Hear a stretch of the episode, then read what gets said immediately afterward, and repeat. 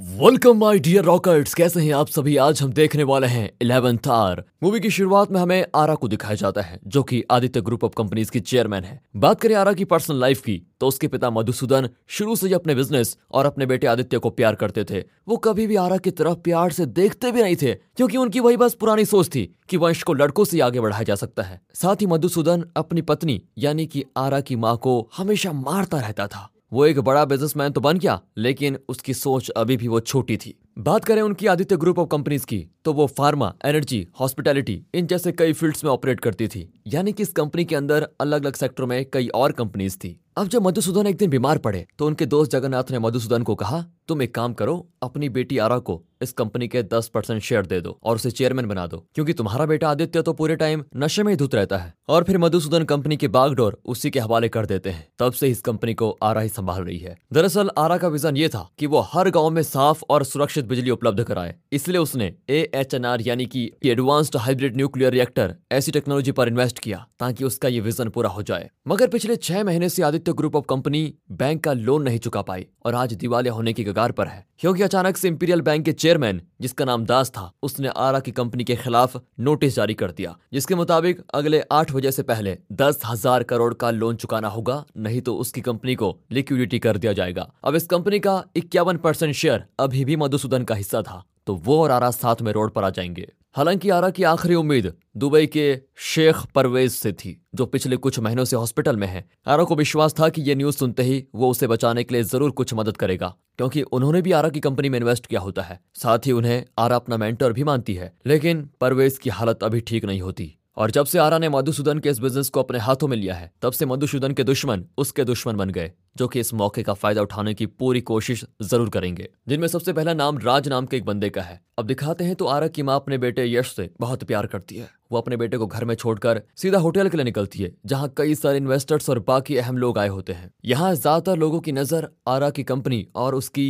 ए technology पर होती है। असल में आरा के सामने राज और पीटर मिलकर एक डील करने आए होते हैं। जिसमें वो आरा को इस कंपनी और ए के बदले 200 करोड़ रुपए देने को तैयार होते हैं। साथ ही वो इस कंपनी का सारा लोन भी चुका देंगे। लेकिन आरा इस डील को ठुकरा देती है, क्योंकि वो जानती थी कि ये लोग सिर्फ़ एएचएनआर के लिए ही कीमत दे रहे हैं। अब क्योंकि आरा ने इस पर इतनी मेहनत की होती है और इसको इस मुकाम पर पहुँचाया होता है, इसलिए वो देने से इंकार कर देती है। इधर मधुसूदन का भी मानना होता है कि आरा के कुछ गलत फैसलों के कारण वो रोड पर आ जाएँगे। मधुसूदन का दोस्त जगन्नाथ, जो कि आरा के साथ इस कंपनी को मैनेज करता है, वो उससे कहता है कि देखो, तुम परवेज के भरोसे नहीं बैठ सकते। तुमको कोई ना कोई फैसला तो करना ही पड़ेगा, और इसका आरा के पास कोई जवाब नहीं होता कि आगे क्या करना है। पीटर भी आरा को पुराने दोस्त होने के नाते ये डील लेने के लिए पूरी तरह मनाने की कोशिश करता है, पर वो नहीं मानती। इसी बीच आरा की असिस्टेंट रागनी को राज का असिस्टेंट विक्रम पटाने की कोशिश करने लगता है, जो कि जल्दी कामयाब भी हो जाता है। उसी दौरान इस होटल के अंदर हम नोरा नाम की एक लड़की को देखते हैं, जो वेट्रेस के रूप में चाइनीज़ इन्वेस्टर्स के कमरे में जाकर उनके हाथ पैर बाँध देती है।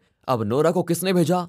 ये क्या करने की कोशिश कर रही है? ये हमें आगे पता चलेगा। वहीं दूसरी तरफ़ आरा को खबर मिलती है कि शेख परवेज को हॉस्पिटल में ही मृत्यु हो गई है, जिनकी कंपनी का स्टेक आरा की कंपनी में सबसे ज़्यादा, यानी 26 परसेंट का था। एक वही थे जो आरा की कंपनी को बचा सकते थे, लेकिन अब वो उम्मीद भी खत्म हो चुकी है। इस बात से राज काफ़ी खुश हो जाता है और आरा काफ़ी परेशान। अगले सीन में हमें 2008 का समय दिखाया जाता है, जब आरा लंदन में थी। असल में आरा ने वहीं पर बिज़नेस स्कूल में पढ़ाई की थी। वहीं पर उसकी दोस्ती पीटर और सादिक से हुई थी। अब सादिक आरा को पसंद करने लगा था तो उसने आरा के कहने पर उसे अपने अंकल से मिलवाया, जो कि कोई और नहीं, परवेज ही थे। फिर परवेज ने जब आरा का आइडिया सुना तो वो उसकी कंपनी में इन्वेस्टमेंट के लिए तैयार हो गए, जिस बात से आरा उस समय काफ़ी खुश हो गई थी। अब क्योंकि ये सादिक की वजह से हुआ था तो वो इसके बदले आरा से फ़िज़िकल होने की बात करता है। आरा तो उसको एक थप्पड़ लगा देती है। मगर इस बात से परवेज पर कोई असर नहीं पड़ता। उनका कहना था कि मैंने इस नालायक के कहने पर नहीं, बल्कि तुम्हारा विजन देखकर इन्वेस्टमेंट की है। तब से परवेज आरा का साथ देते हुए आ रहा है। हालाँकि ये बात सादिक को पसंद नहीं आई। और अब प्रेजेंट टाइम में आरा की कंपनीज़ के ज़्यादातर सीईओ ने रिजाइन भी कर दिया है। कहीं से भी कोई अच्छी खबर नहीं आ रही होती है। ये देखकर आरा सीधा बैंक चेयरमैन दास को कॉल लगाकर पूछती है कि आपने ऐसे अचानक ये फैसला क्यों लिया? किस बात की दुश्मनी निकाल रहे हैं आप मुझसे? दास कहता है कि ये सवाल तुम मुझसे नहीं, बल्कि अपने बाप से करो। इसके बाद आरा से मिलने उसका पति सिद्धार्थ आता है, जिससे आरा पाँच साल पहले अलग हो चुकी है और इस वक्त उसके और सिद्धार्थ के बीच बच्चे की कस्टडी का केस चल रहा है। दरअसल, आरा ने पाँच साल पहले सिद्धार्थ को किसी दूसरी लड़की के साथ पकड़ लिया था। तब से ये दोनों अलग है। अब सिद्धार्थ यहाँ पर इसीलिए आया है क्योंकि वो पीटर और राज की तरह उसकी कंपनी लेना चाहता है। वो आरा से कहता है की मैं तुम्हें दुगना पैसा दूँगा, पर आरा उसका भी ऑफ़र ठुकरा देती है। बाकी सिद्धार्थ को यहाँ एक चाइनीज़ बिजनेसमैन ने इस डील को लेकर भेजा था। यानी कि सच में एएचएनआर टेक्नोलॉजी इतनी खास है कि इसे हासिल करने के लिए देश विदेश के कई लोग आए हुए हैं। फ़िलहाल फिर सिद्धार्थ जगन्नाथ को भी अपने साथ मिलाने की पूरी कोशिश करता है। जिनसे सिद्धार्थ बोलता है कि देखो, आप पिछले तीस सालों से इस कंपनी के लिए काम कर रहे हैं और बदले में क्या मिला? इस कंपनी में बस पाँच परसेंट शेयर, जो कभी भी निकल सकता है। आप इस कंपनी के एम्प्लॉय के अलावा कुछ भी नहीं हो। अब उसकी ये बातें सुनकर जगन्नाथ भी सोच में पड़ जाता है। राज के पिता भी इस होटल में आ जाते हैं, क्योंकि वो मधुसूदन के राइवल बिजनेसमैन थे और मधुसूदन की कंपनी को वो अपनी आँखों से बर्बाद होते हुए देखने के लिए आए हैं। इसका पता मधुसूदन को भी लग जाता है। आगे कहानी में आरा को सादिक का फ़ोन आता है, जो इंडिया पहुँच चुका है। वो कहता है कि मेरे अंकल के मरने से पहले आखिरी इच्छा थी कि उनके बाद मैं तुम्हारी मदद करूँ, जिसके लिए मैं आ रहा हूँ। अब ऐसा तो हो नहीं सकता कि सादिक ने आरा का वो थप्पड़ भुला दिया हो, बल्कि उसे अपना बदला पूरा करने का अब मौका मिला है। इसलिए वो आ रहा है। तो अब वो आरा की मदद करने के बजाय उसके सामने नई मुश्किलें लेकर आएगा, और ये बात आरा को अच्छे से पता थी, इसलिए वो बड़ी टेंशन में हो जाती है। अगले सीन में हमें राज की कहानी दिखाई जाती है, क्योंकि एक टाइम पर मधुसूदन ने राज को काफ़ी पिटवाया था। असल में राज का एक कज़न पॉलिटिक्स में था। तो उसकी मदद से राज ने आदित्य ग्रुप का क्लियरेंस रुकवा दिया था। इसीलिए मधुसूदन ने राज को काफ़ी मारा और धमकी देकर छोड़ दिया। बाकी बात करें राज के पिता की तो मधुसूदन ने धोखे से उनसे एक एयरपोर्ट प्रोजेक्ट का कॉन्ट्रैक्ट हथिया लिया था। तब से ही राज के पिता मधुसूदन को बर्बाद होते हुए देखना चाहते हैं, जिसकी कोशिश राज ने कई बार की, पर वो कामयाब नहीं हुआ। मगर इस वक्त उसके पास अच्छा मौका है, क्योंकि अभी अपने कज़न की मदद से राज को डिफेंस मिनिस्टर का सपोर्ट है, जो कि राज की कंपनी के हाथ ए लगते ही उसे हथियार बनाने का कॉन्ट्रैक्ट देंगे। और इस बात का पता पीटर को नहीं था, लेकिन पीटर के बारे में भी राज को नहीं पता था। क्योंकि वो एक अमेरिकन इन्वेस्टर के लिए यहाँ आया था। उसे भी ए एच एन आर से मतलब है ना कि आरा की कंपनी से। दूसरी ओर, आरा दिल्ली में गोल्डी नाम के एक आदमी से संपर्क करती है और उससे डीओए चेयरमैन के बेटे मयूर कोसला के केस के बारे में कुछ पूछताछ करती है। दरअसल डीओए चेयरमैन के बेटे के ऊपर एक लड़की को मारने का इल्ज़ाम है। जिस कारण उसकी सीबीआई के द्वारा पूछताछ हो रही है। अब यहाँ आरा का इससे क्या लेना देना है, ये तो हमें आगे पता चलेगा। बाकी यहाँ अब तक सादिक पहुँच चुका है, जो कि आरा को आधे घंटे बाद अपने कमरे में कॉफ़ी पर आने के लिए कहता है। उधर नोरा, बड़ी सफ़ाई से राज के पिता के कमरे में घुसकर उनको जान से मार कर निकल जाती है। राज को जब अपने पिता की मौत का पता चलता है तो वो काफ़ी दुखी होता है। और अब आरा सादिक से मिलने उसके कमरे में जाती है। जहाँ सादिक आरा की कंपनी बचाने के लिए उसे पैसे देने को तो तैयार है, पर उसकी शर्त है कि इन पैसों को आरा को छह महीने में वापस करना होगा, जो कि नामुमकिन था। इस पर आरा कहती है कि, देखो, मुझे पता है, तुम मुझसे दुश्मनी निकाल रहे हो, पर यह मत भूलो, तुम्हारा भी इसमें छब्बीस परसेंट का शेयर है। जिस पर सादिक कहता है की, मैं उसे अपने अंकल की गलती समझ कर भूल जाऊँगा। वो मेरे लिए बस छोटा सा नुकसान है। उसकी ये बात सुनकर आरा चली जाती है। वहीं उधर गोल्डी एक सीबीआई ऑफिसर और एक हैकर को सेट करता है, ताकि ये लोग मिलकर मयूर खोसला के सीसीटीवी फुटेज को चुपके से हटा पाएँ और सीसीटीवी में मयूर की जगह किसी और को गोली चलाते हुए दिखाया जाए। और इससे होगा ये, मयूर खोसला बच जाएगा। इसी बीच, सिद्धार्थ आखिरकार जगन्नाथ को अपने साथ मिला लेता है, क्योंकि जगन्नाथ के बेटे की कंपनी भी डूब रही होती है, और सिद्धार्थ उसे अपना साथ देने के लिए अच्छे पैसे ऑफ़र कर रहा होता है। अब इधर ये मिल गए तो उधर राज भी सादिक की तरफ़ दोस्ती का हाथ बढ़ाता है, जिससे सादिक को कोई भी एतराज़ नहीं था। अब होटल में ये सब कुछ हो रहा होता है और बाहर हमें एक कपल को दिखाया जाता है जो लोगों को किडनैप करने का काम करते हैं, जिसमें से पति का नाम संतोष होता है। उसी वक्त संतोष को आरा के बेटे को किडनैप करने का काम मिल जाता है, जिसमें पैसे अच्छे मिलते हैं दोनों को। तो दोनों तुरंत आरा के घर पहुंचकर उसके घर के गार्ड और नौकरानी को जान से मार डालते हैं। फिर दोनों बच्चों को किडनैप करने के साथ दोनों लाश को भी अपनी गाड़ी में लाद देते हैं, क्योंकि वो कोई सबूत पीछे नहीं छोड़ना चाहते थे। अब ये किडनैपिंग संतोष ने किसके कहने पर की, ये चीज़ आगे बताई जाएगी। मगर इसके बाद हमें एक फ्लैशबैक दिखाया जाता है, जहाँ आरा को परवेज एक जर्मन साइंटिस्ट से मिलवाता है। उन्हें आरा ये बता देती है कि किस तरह से मैं भविष्य में ए एच एन आर से प्रदूषण को खत्म करना चाहती हूँ। अब इसकी बात को सुनकर वो साइंटिस्ट आरा का साथ देने के लिए तैयार हो जाता है। इससे आरा बहुत खुश हो जाती है। मगर प्रेजेंट टाइम में, आरा को जब संतोष उसके बेटे का वीडियो भेजता है तो आरा उसे देखकर तुरंत संतोष का कॉल उठाती है। वो आरा से कहता है कि अगर तुमने कुछ भी करने की कोशिश की या पुलिस को बताने की कोशिश की तो तुम्हारे बेटे को मैं मार डालूँगा। इसीलिए मेरे कॉल का इंतज़ार करो। एक घंटे के बाद मैं तुम्हें बताऊँगा क्या करना है। उसी वक्त आरा से बात करने के लिए पीटर भी आ जाता है, जो कि आरा की प्रॉब्लम सुनकर कहता है कि देखो, ये काम तुम पर प्रेशर बनाने के लिए किया जा रहा है। वो बहुत ही घटिया आदमी है। पीटर आरा से कहता है कि देखो, तुम टेंशन मत लो। मैं तुम्हारे घर जाकर देखता हूँ कि वहाँ हुआ क्या। उधर जगन्नाथ सिद्धार्थ की मीटिंग मधुसूदन से करवाता है, ताकि सिद्धार्थ उसे कोई स्टेप लेने के लिए राज़ी कर सके। अब आरा जगन्नाथ को कॉल करके अपने बेटे के किडनैपिंग के बारे में बताती है। वो भी कह देता है कि ठीक है, मैं एसीपी से बात करता हूँ। उधर पीटर को आरा के घर के बाहर एक सिम मिलता है, जिसके बारे में जब आरा को पता चलता है तो आरा एसीपी को उस सिम के बारे में बताती है। वो भी कह देता है कि तुम पीटर से कहो कि वो सिम मेरे पास लेकर आए, मैं उसका डाटा निकालता हूँ, क्योंकि उसी से अब काफ़ी कुछ पता चल सकता है। ये किडनैपिंग वाली बात जब सिद्धार्थ को पता लगती है तो वो आरा से लड़ने चला जाता है। तभी संतोष आरा को कॉल करता है। लेकिन सिद्धार्थ ने उससे फ़ोन छीन लिया था और वो संतोष को किडनैपिंग करने के लिए गालियाँ देने लगता है। फिर उसकी आवाज़ को सुनते ही संतोष कॉल कट कर देता है और आरा बेचारी काफ़ी रोती है कि मेरे बेटे को कौन बचाएगा। दूसरी ओर गैरेज में आरा के भाई आदित्य को कुछ लोग पार्किंग में बहुत बुरी तरह मार रहे होते हैं। उसी वक्त वहाँ पर पीटर भी आ जाता है। तब वो गुंडे भाग खड़े होते हैं। फिर किसी तरह आदित्य को पीटर खड़ा करता है। आदित्य बताता है कि मैंने उन लोगों से कुछ महँगे वाले नशे की चीज़ें खरीदी, पर मैं पैसे टाइम पर नहीं दे पाया, इसलिए वो लोग मुझे मार रहे थे और साथ ही उन्होंने धमकी भी दी कि अगर मैंने कल तक पैसे नहीं दिए तो वो मुझे मार डालेंगे। फ़िलहाल आदित्य को पीटर साथ लेकर होटल में आ जाता है। आगे हम आदित्य का फ्लैशबैक देखते हैं।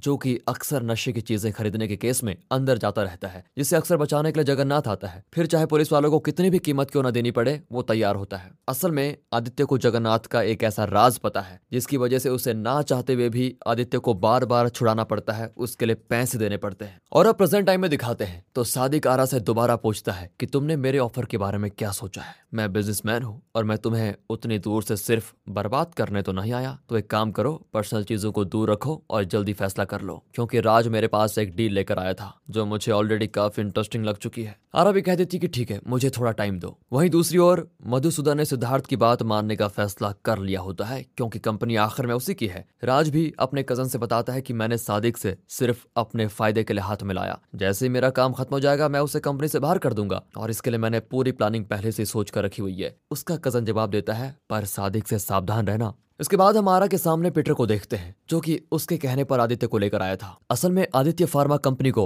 वर्टिकॉन नाम की कंपनी रॉ मटेरियल सप्लाई करती है, जिसका ज़्यादातर शेयर जीरियम ट्रस्ट के पास है, जो कि जगन्नाथ और उसके बेटे सौरभ के हैं। जो भी रॉ मटेरियल फार्मा कंपनी को वर्टिकॉन से मिला, उसका फार्मा कंपनी ने तीन गुना दाम चुकाया। और इस तरह से फार्मा कंपनी करीब सौ करोड़ का घपला कर चुकी है, जिसके बारे में आदित्य को ना चाहते हुए भी आरा को यह सब बताना ही पड़ता है, क्योंकि इन सब के पीछे जगन्नाथ का हाथ है, और ये आदित्य को भी पता है। लेकिन जगन्नाथ आदित्यों की गलतियों पर पर्दा डालता रहता था तो इसी कारण आदित्य आज तक चुप था। अब जगन्नाथ से जब आरा इस बारे में सवाल करती है तो जगन्नाथ उसे बताता है कि मैं इतने सालों से तुम्हारे पिता के लिए काम कर रहा हूँ, मगर उन्होंने मुझे कंपनी के सिर्फ़ पाँच परसेंट शेयर दिए हैं, इसलिए मैंने उनको तुम्हारे हाथ कंपनी देने के लिए राज़ी किया, ताकि मेरे बेटे की कंपनी चलती रहे। ये पेमेंट मैं ही एंडोर्स करता था। जिसके बारे में मेरे बेटे सौरभ को कुछ भी पता नहीं था। यहाँ एक और बात रिवील होती है कि जगन्नाथ ने ही अरा पर दवा बनाने के लिए उसके बेटे को किडनैप करवाया था, जिसके बारे में अब अरा भी जानती थी। वो जगन्नाथ से कहती है कि देखो, अगले आधे घंटे में मेरा बेटा मेरे सामने होना चाहिए, वरना आपको पता है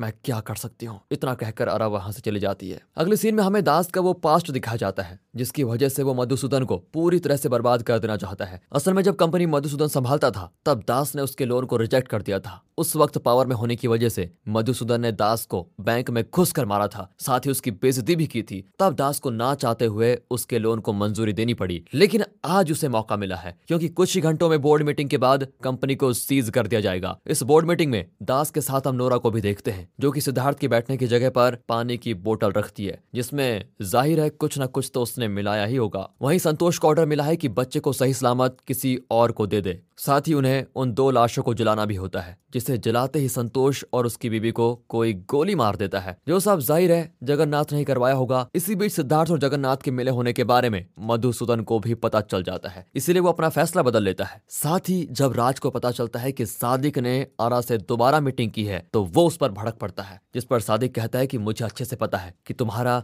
दिल्ली में कुछ पॉलिटिशियन से अच्छा संपर्क है। उनकी मदद से डील होते ही तुम मुझे काट कर मार दोगे, मुझे पता है। तो अब देखो, बोर्ड मीटिंग में मैं क्या करता हूँ। दरअसल, राज को पता था कि अरा डीओए चेयरमैन से कंपनी का क्लियरेंस लेने के लिए उसके बेटे की मदद कर रही है। तो इस बारे में अपने कज़न और डिफेंस मिनिस्टर से बता देता है। अब वो राज से कहते हैं कि यहाँ हम सब कुछ संभालेंगे। तुम बस डील पर फोकस करो। अगले ही पल उस बारे में आरा को भी पता चल जाता है। कि उसके अगले हर एक कदम के बारे में पता नहीं कैसे राज को सब पता चल रहा है। यहाँ को कुछ समझ नहीं आता, मगर रागिनी समझ चुकी होती है कि विक्रम उससे सारी इन्फॉर्मेशन निकलवा कर राज को दे रहा है तो वो विक्रम को जाके काफ़ी उल्टा सीधा सुनाती है। हालाँकि अब तक बहुत देर हो चुकी थी, क्योंकि राज के कज़न ने अपने कनेक्शन के ज़रिए डीओए के चेयरमैन को धमकाकर अपनी तरफ़ कर लिया था। साथ ही उसने गोल्डी को भी मरवा दिया। अब इस बात का पता चलते ही आरा एकदम से शौक हो जाती है। एक बार फिर से कहानी यहाँ से फ्लैशबैक में जाती है, जहाँ हमें पता चलता है कि आरा की माँ की मौत के जिम्मेदार उसके पिता थे। उन्होंने आरा की माँ को उस दिन काफ़ी मारा था, जिस कारण वो बेचारी सीढ़ियों से नीचे गिरकर मर गई। बाकी आरा ने अक्सर अपनी माँ को अपने साथ रखना चाहा, पर वो नहीं मानी, क्योंकि वो अपना घर नहीं छोड़ना चाहती थी।